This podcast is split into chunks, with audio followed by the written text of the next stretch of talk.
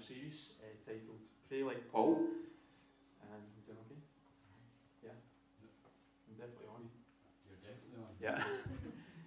um, over the last uh, couple of weeks uh, through this series, uh, we've been examining what it looks like for us to, to pray uh, like the Apostle Paul. So, as we see the, the different examples of, of Paul's uh, prayer life uh, throughout the New Testament, uh, we can look at these prayers uh, and we have the opportunity, uh, as we study the scriptures, to understand what it means uh, to pray like him as he sought to imitate Christ. Uh, so, we thought about what it means for you and I uh, to pray with hope. To pray with hope. Uh, last week we took time to examine what it means to pray with a desire to seek his presence. A longing to, to be in God's presence and to be expectant of how God might minister to us as we open up our hearts to pray. This is something that Paul emphasised in Galatians. Uh, today we're examining the necessity of being praying men and women who carry an overwhelming sense of thanksgiving and gratitude uh, in our hearts.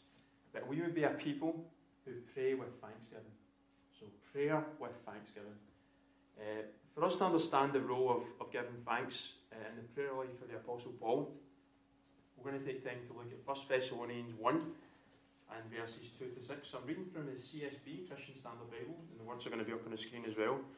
So let's just take some time to, to look at this, this prayer of thanksgiving from the Apostle Paul as a means for each one of us to understand what it means to also uh, pray with thanksgiving. So Paul says this, uh, 1 Thessalonians 1 and verse 2. Uh, we always thank God for all of you, making mention of you constantly in our prayers. We recall in the presence of, of our God and Father your work produced by faith, your labour motivated by love, and your endurance inspired by hope in our Lord Jesus Christ. For we know, brothers and sisters, loved by God, that He has chosen you, because our gospel did not come to you in word only, but also in power, in the Holy Spirit, and with full assurance. You know how we lived among you for your benefit, and you yourselves became imitators of us and of the Lord, when, in spite of severe persecution, you welcomed the message with joy from the Holy Spirit.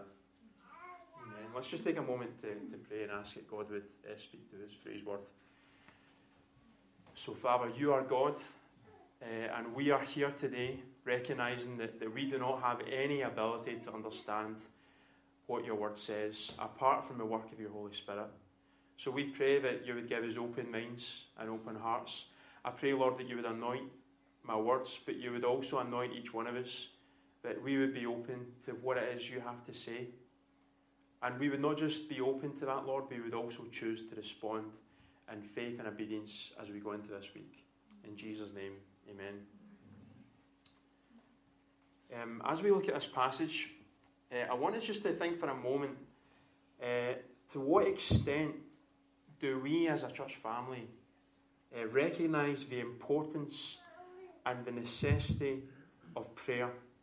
To what extent do we recognise the importance and the necessity of prayer for the spiritual health and effectiveness of every single one of us, but also for the spiritual health and effectiveness of the church family as a whole, for the spiritual health and effectiveness of every church in this city, every church in this nation, every church throughout the world.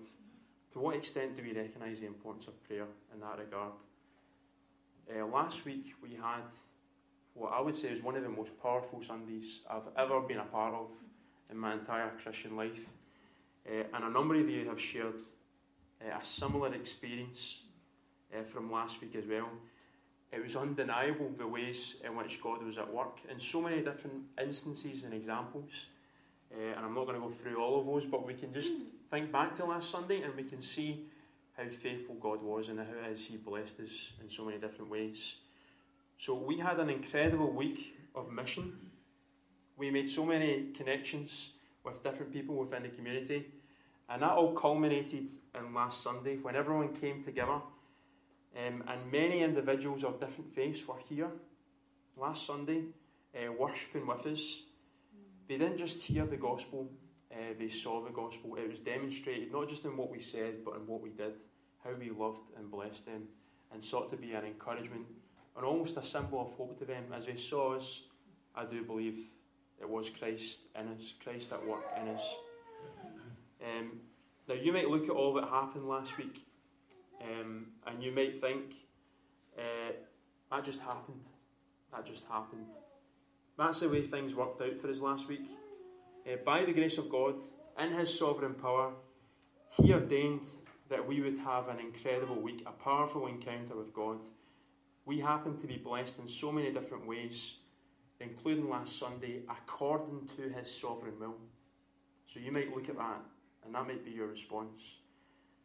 Others of you might look at all that happened last week, including last Sunday, and you might say, well, that shows us the power of prayer. And we prayed, and we prayed, and we prayed some more, and we saw how it is that God answered uh, so many different prayers in so many detailed ways. I mean, uh, there's so many different ways in which God answered our prayers. Um, and thank God that we have this relationship with God through Jesus, so that this intimate relationship allows us to pray and then God responds in prayer. So, which answer is correct? Uh, were we blessed last week because of God's sovereign grace? Or were we blessed last week because we acted on what we believed was the right thing to do? We sought the Lord in prayer. Was it God's sovereignty? Or was it prayer? Was the blessing of last week down to the fact that He is authoritative, He is in control over all things? Or was it down to the fact that we were open to how it is that God might work? Well, to give you a one word answer, the answer is yes. Um, these arguments are not contradictory. Uh, both these points are, in fact, complementary. Throughout the Bible, we see the importance of God's sovereignty, but we also see the importance of man's responsibility. In so many instances throughout Scripture, often we see these both these aspects of the Christian life working hand in hand. God is in control, absolutely, yes and amen to that. We are fully responsible as well, yes, absolutely. We have a responsibility. I want us, as, as we think about prayer and as we think about this passage, I want us, just for a moment, and also as we think about this idea of sovereignty and responsibility, have a look at what J.I. Packer says on this very subject. He's speaking on the sovereignty of God and the responsibility of men and women. Uh, and he quotes Spurgeon as well. He says this, and it's up in, it'll be up on the screen for us. Packer says, What the Bible does is to assert both truths side by side in the strongest and most unambiguous terms as two ultimate facts. This, therefore, is a position we must take in our own thinking. Spurgeon was once asked if he could reconcile these two truths to each other. I wouldn't try, he replied. I never reconcile friends. Friends, yes, friends, this is the point that we have to grasp. In the Bible, divine sovereignty and human responsibility are not enemies. They are not uneasy neighbours. They are not in an endless state of cold war with each other. They are friends and they work together. Amen. In other words, we do not need to pit sovereignty and responsibility against each other. Let God be God. Let man be man. Let us take everything the Bible teaches about God and man with the utmost reverence and awe, including the fact that He is fully sovereign and we are fully responsible for our own lives. Uh, some of you this morning have received this notion of God as sovereign overall, God in control of all things, which is very important as we've emphasised. And some of us in our hearts from time to time, we can take hold of that and believe that, but we can also reject the importance of responsibility. And others of us, from time to time, can focus so much on responsibility that we actually forget that God really is in control of all things. To put it bluntly, to embrace sovereignty and to reject responsibility, and to reject sovereignty and to embrace responsibility are two equal and opposite errors. Both are heresy. Um, to recognise God's sovereignty and to neglect our responsibility is to be like Adam, who blamed God for his sin.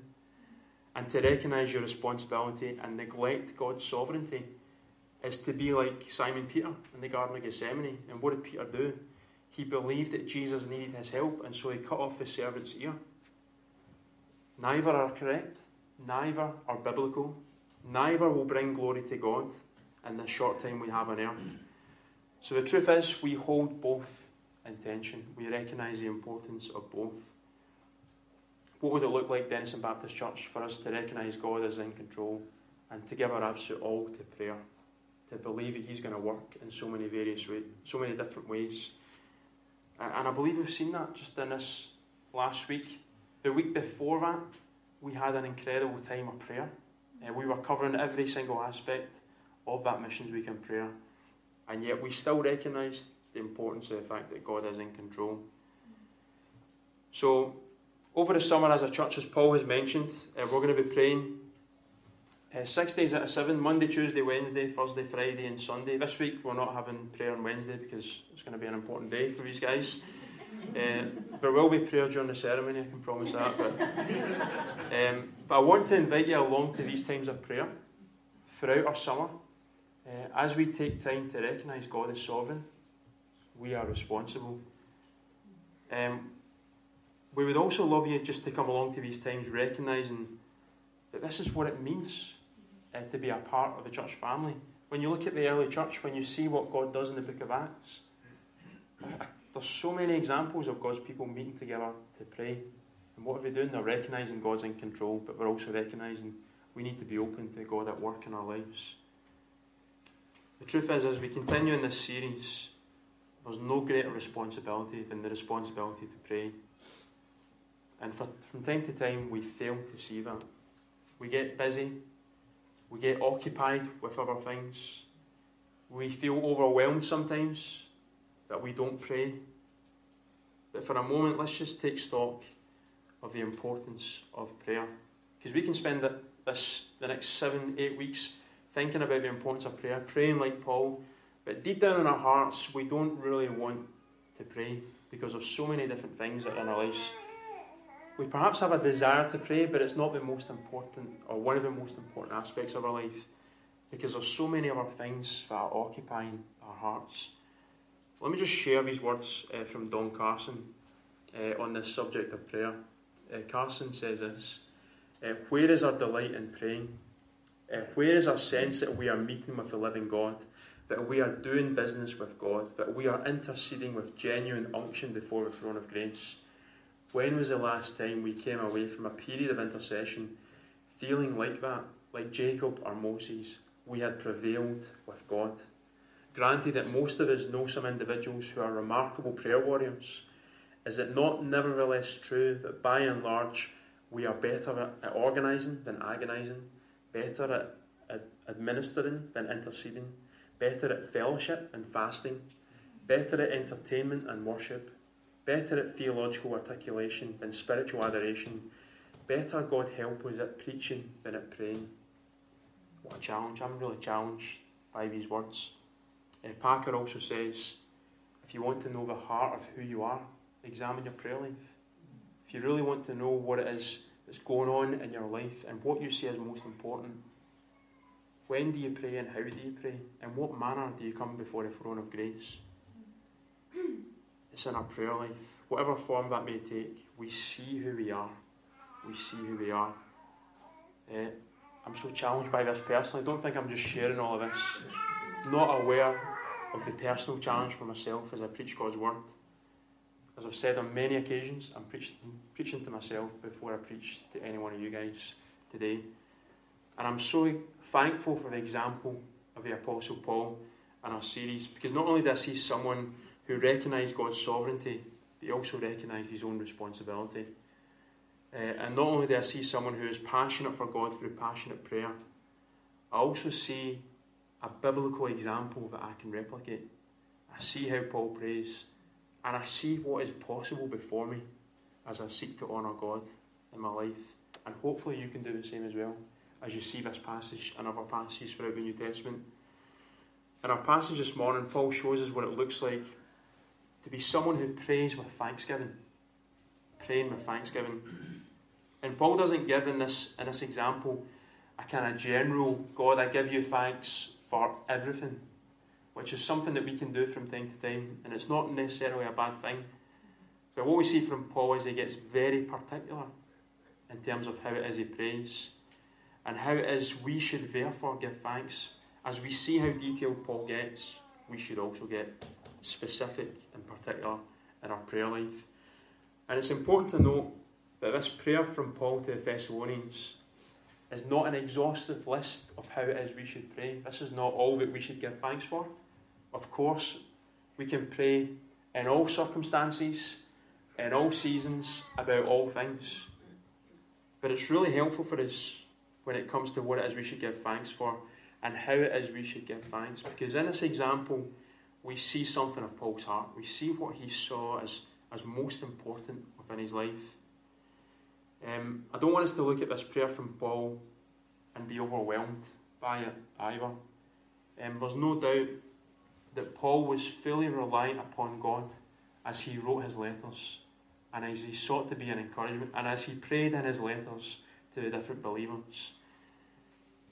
But just recognise this morning the same spirit that was at work in Paul is the same spirit that's at work in each one of us.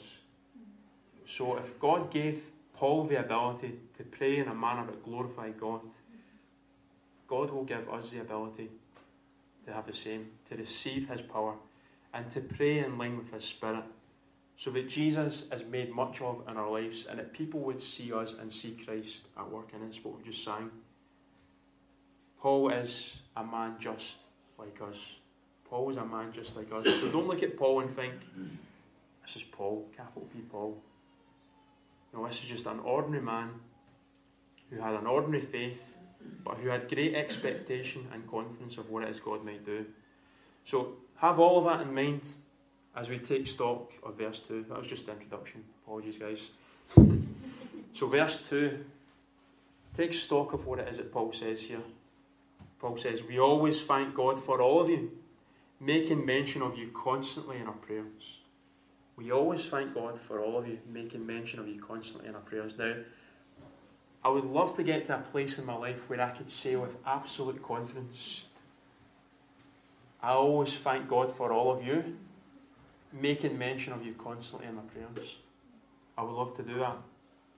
As elders of this church, for myself, Paul, and TJ, we would all love to be able to say that. We always thank God for all of you, making mention of you constantly in our prayers when we meet together.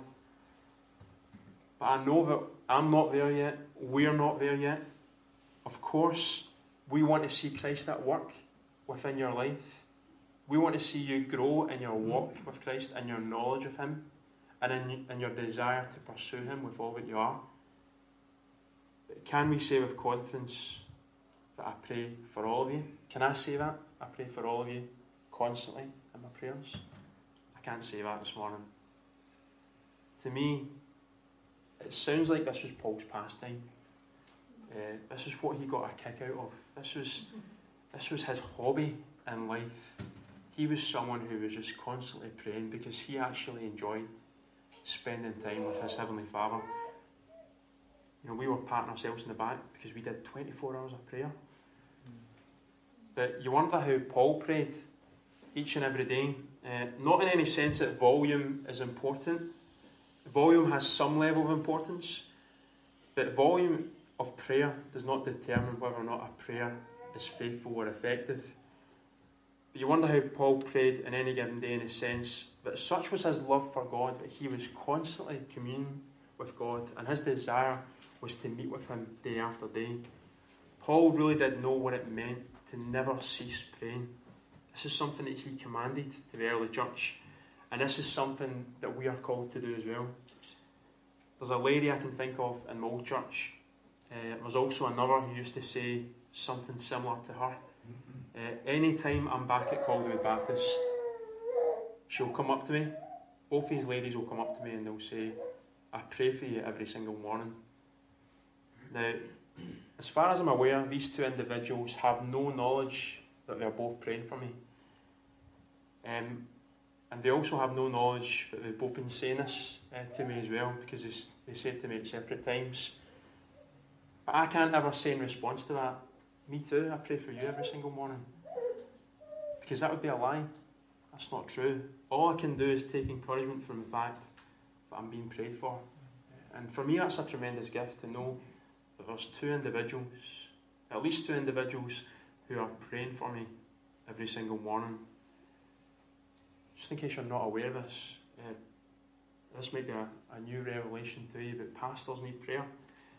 Uh, we need prayer all the time for all sorts of different things, uh, not just for ministry, but for family as well.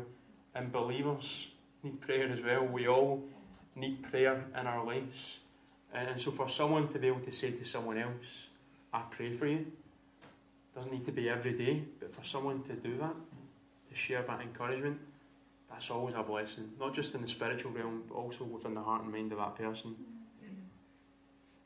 So I take encouragement from the fact that I'm being prayed for, and I take encouragement from the fact that there are people in 20, 2022 who are still doing this.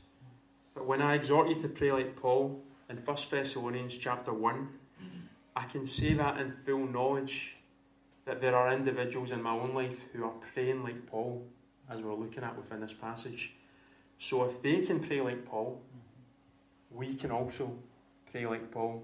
As Paul says this in verse 2, we can take confidence from the fact that this is actually possible. It is possible to pray for your church family every single day as you're led by the Spirit. So Paul says, We always thank God for all of you, making mention of you constantly in our prayers. May it be the case that our prayer lives are so all consuming, so integral to who we are, that we can also echo these words. Notice as we continue in the passage that Paul here is not praying these general obscurities, but as I've already mentioned, he does get specific, he does get particular, he does go into detail. And there's four things I want to highlight from the rest of this passage, which I believe are super helpful for us as a church family as we think about how it is we should pray.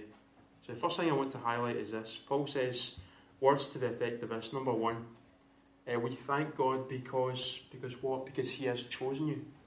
Because He has chosen you. Have a look at verse 4. For we know, brothers and sisters, loved by God, that He has chosen you. He has chosen you.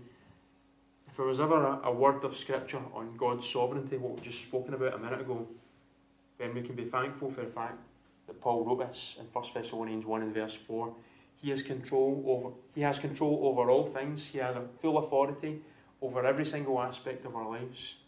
God has chosen you and I, meaning that we can't take credit for the fact that we're in Christ. Have a look at what Paul writes in Ephesians 2 in verses 4 to 8, and these are, are well known words. These are verses we spend a lot of time looking at as a church family, but they're just a helpful reminder. This is almost an unpacking of what it is Paul says here in 1 Thessalonians 1 4. He says this Ephesians uh, chapter 2 in verse 4 But God, who is rich in mercy, because of his great love that he has for us, made us alive with Christ, even though we were dead in trespasses. You are saved by grace. He also raised us up with him and seated us with him in the heavens in Christ Jesus, so that in the coming ages he might display the immeasurable riches of his grace through his kindness to us in Christ Jesus.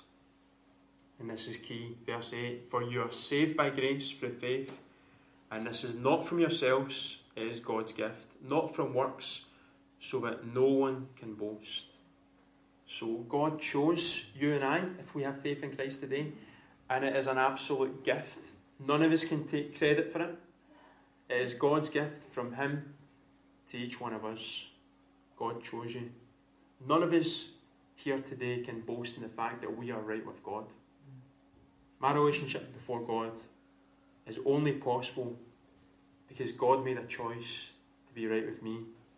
I can therefore rejoice in what Christ has achieved for me, not what I have achieved for Christ.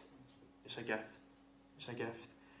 So Paul says that in light of the fact that God has chosen you, I thank Him that this is now a spiritual reality in your life. This is something you know to be true. You were once blind, but now you see. You were once lost, but now you have been found. You didn't make yourself see. You didn't find yourself. It was God who did it. All glory goes to Him. Why? Because He has chosen you. So, Denison Baptist Church, is there a brother or sister in Christ who has been a great encouragement to you? So as you look around, and also those who are not with us today, as you think of those individuals within the life of this church, Is there someone, or maybe a number of people, who have been a great encouragement to you? Take a moment this week to thank God that He has chosen that person. And is there a brother or sister in Christ who frustrates the life out of you? As you thank God for them, which is what we're, we're all called to do, give thanks in all circumstances. As you thank God for that person, thank God for the fact that He has chosen them. And Denison Baptist Church, is there a brother or sister in Christ who you long and hope will receive some kind of breakthrough within their life? As you thank God for them, are you first, first and foremost, are you thanking them, thanking God for the fact that the ultimate breakthrough has been achieved, that God chose them and they now have life with Christ? So we thank God and we thank God first and foremost that He has chosen each one of us. So take a moment this week to identify individuals, those who are a blessing, those who are maybe less of a blessing, uh, those who are maybe finding life difficult. Thank God for them and thank God for the fact that He has chosen them. The greatest blessing that we can ever receive is the blessing of Christ. And the second area of thanksgiving I want to highlight just from this prayer of Paul is in the first part of verse 5. So Paul moves on um, and he says, We thank God because you experienced His power. Number two, we thank God because uh, you experienced His power. And it's the first part of verse 5 I want us to look at because Paul says this. He says, Because our gospel did not come to you in word only, but also in power, in the Holy Spirit, and with full assurance. And so Paul is saying here, this is how we know that God has chosen you. Because it wasn't just words. The gospel wasn't just this transfer of information from us to you. Something took place. There was evidence of God at work in your life.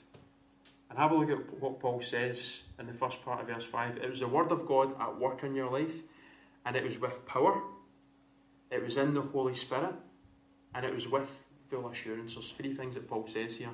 So God has chosen you, and we know that God has chosen you because the Word of God was at work with power and the Holy Spirit and with full assurance. In other words, there was undeniable outward evidence that God choosing them was more than just the Thessalonians agreeing to an idea. It was more than them just intellectually saying, I agree with what the gospel says. There's something that actually took place. Something happened, something undeniable. There was no explaining it apart from God. Paul says that the word came with power, and this is reference to either miraculous power or power in the preaching of God's word, or even a combination of both. As Paul preached, there was every chance this was accompanied with signs and wonders through the Holy Spirit and an undeniable sense of the presence of God as God's word was proclaimed. And Paul says that the word of God came in the Holy Spirit, and there's quite significant overlap with that idea of, of the word coming in the Holy Spirit. It's the preaching of God's word in power that leaves the hearer under no illusion the fact that it's God speaking through that person into the life of someone else. As God speaks through the preacher, transformation takes place.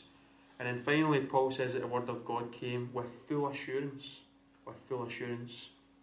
In other words, the Thessalonians were absolutely convinced and convicted that what they heard was true. For the Thessalonians, what was being preached to them was true, and for them they had no other choice than to respond in obedience to what was being said. So Paul here is saying, I thank God that He chose you, and we know that He chose you because of the work, because of what the Word of God was doing in your life. The transformation of the Thessalonians was confirmation of their genuine election. And for all those reasons, Paul is thankful. He was under absolutely no illusion that this church, this gathering of believers, had genuinely received the gospel for themselves. And again, aren't we reminded of what it is we should prioritise when we think about what it is we should be thankful for? It's no bad thing thanking God for a parking space. That's okay to do that. But there are so many other weightier, more important things that we should thank God for.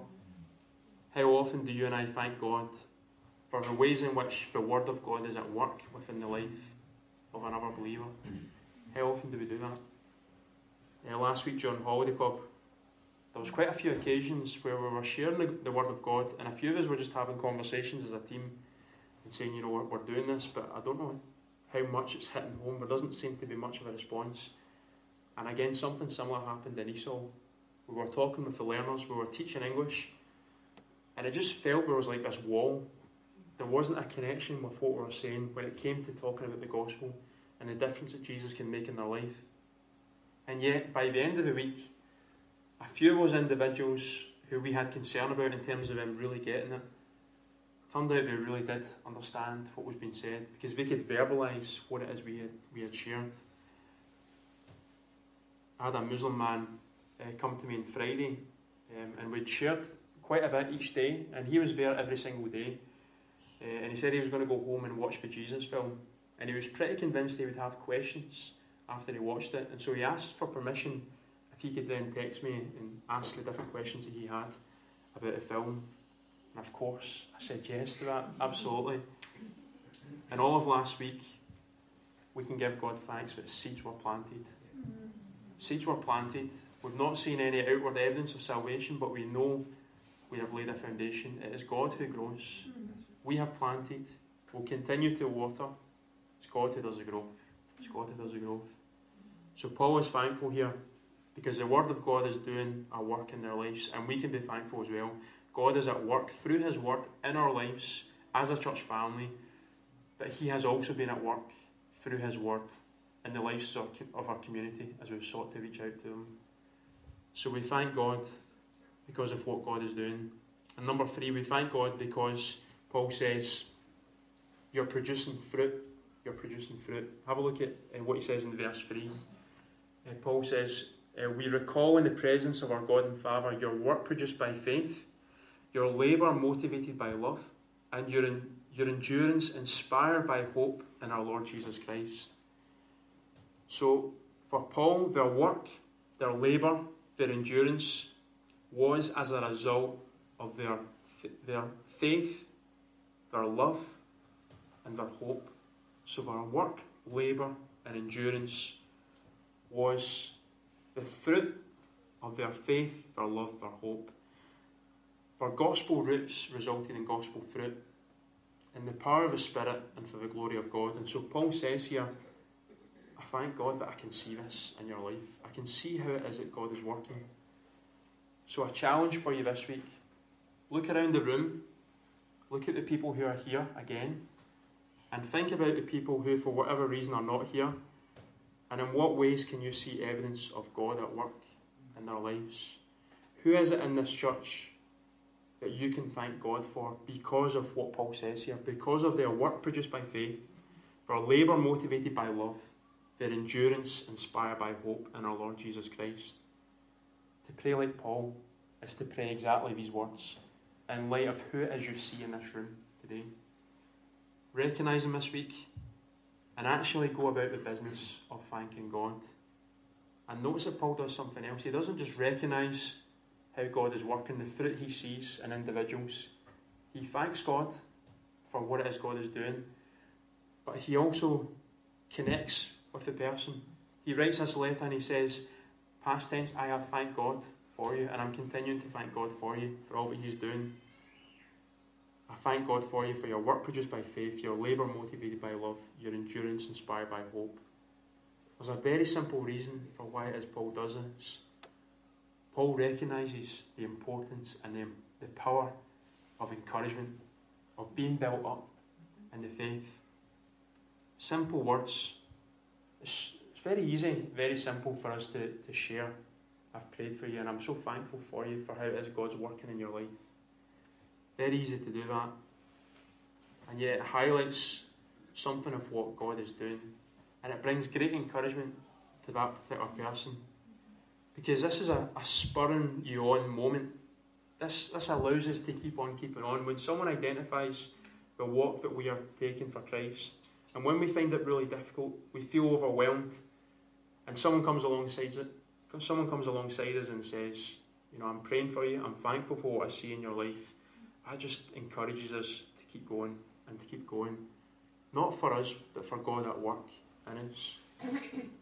So I would hope, as a church family, that this would be our DNA. We would just be outdoing one another when it comes to encouragement and to prayer and to thanking God in prayer and to telling people that we thank that person in prayer for them. Blessing and encouragement can come as we prioritise prayer and we verbally declare that to those around us. So, number three, yeah, we thank God because you're producing fruit. Uh, and finally, number four, Paul says we thank God because we got to play a part in all of this. We thank God because we got to play a part in all of this. And have a look at the second part of verse 5 and verse 6. Paul says, You know how we lived among you for your benefit, and you yourselves became imitators of us and of the Lord, when in spite of severe persecution, you welcomed the message with joy from the Holy Spirit.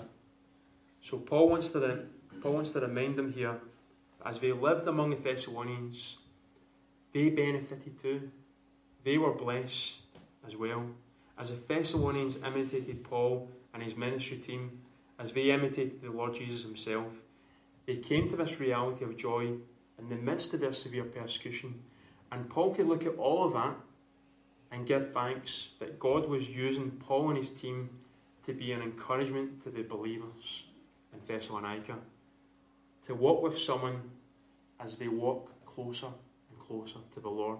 What a tremendous privilege that is for each one of us to draw alongside someone to walk with them. We can be thankful for what God's doing in their life, but we can also be thankful for the fact that we have this opportunity to be used by God in some way and we aren't short of people to do that with, no matter what stage of the journey that they're at. So this morning I invite you to prayerfully consider who it is you could walk alongside and help and encourage within the church family. Now God doesn't need us to do that, and yet He wants us to play our part. He wants us to play a part so that we have a deeper knowledge of what it means to be a part of the church and what it means to be disciple makers. We get to be involved in God's bigger redemption story, His great commission for the world. This is a, a small, uh, multi purpose room that we have, uh, and we spend a lot of time moving tables and chairs from this room to the Portakabin, and then from the Portakabin to this room. It takes a lot of energy, uh, and sometimes we'll have some of the kids thinking that are helping. So we'll have a long table, two people will be carrying a long table and you'll have a wee kid in the middle thinking that are helping. Or you'll get a kid that's basically the same size as that chair, carrying the chair uh, back to the Portakabin. And if we're honest, it is a, it's a great blessing to see children in the church and children doing that. Sometimes it can actually be a bit of a danger in terms of health and safety. Sometimes it can be a hindrance. But we're so thankful that these kids understand the importance of serving. They're seeing what we're doing and they're seeking to replicate it in some way. And in many senses, we don't really need their help. It sounds quite brutal, but we don't need their help. We can do these jobs ourselves, but we want them to be a part of what it is we're doing. And in the exact same way, God doesn't need our help. You know, we're, we're walking about this one chair thinking we're doing a great job. God doesn't need our help.